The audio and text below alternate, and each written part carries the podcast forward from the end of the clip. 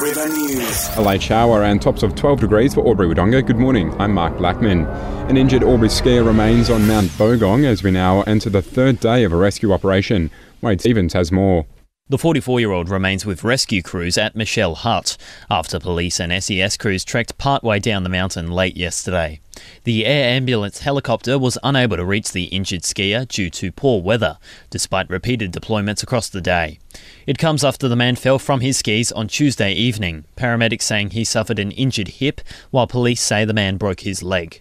Wrapped in a sleeping bag by the group he was with, crew reached him late Tuesday to provide further support and begin bringing him down the mountain. It's hoped he can reach medical services today. Wade Stevens reporting.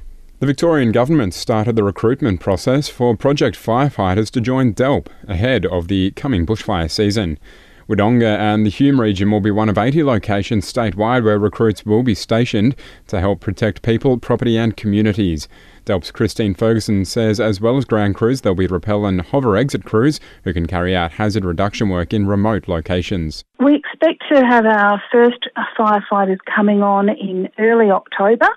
So people will be will be going through the selection and interview and recruitment process between the end of August and uh, the end of September. So people will find out uh, whether they've been successful.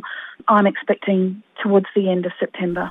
Catholic College's Kate Johnson's taken out the Victorian State Championship at the Australian History Competition.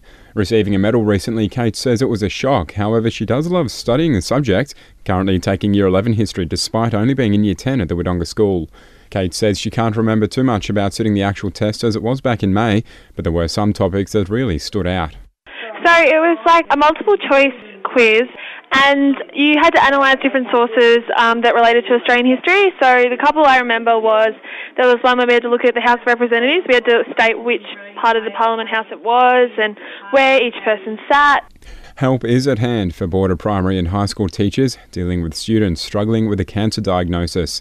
A new booklet's been released called Cancer in the School Community. Catherine Lane from the Cancer Council says over the past five years, 860 Wodonga residents have been diagnosed with cancer every person's experience with cancer can be different, and people's level of understanding about cancer and how it affects someone can be different as well. So, this booklet has been designed really as a one stop shop guide for staff members to start handling some of those inquiries, but also in a way that, that makes sense for whoever it is that they're dealing with, whether it is a staff member, whether it's a parent of a child, or whether it is a child themselves that's unwell. Now to sport, and in O&M netball, a tough tussle expected between Lavington and Albury this weekend.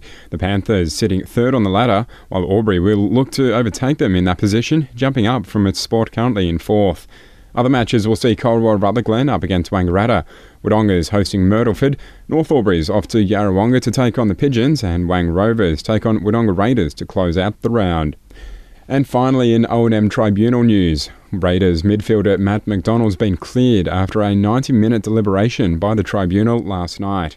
He was facing charges of a front on hit with Lavington's Cade Stevens on the weekend, who ended up in a Melbourne hospital with fractured vertebrae.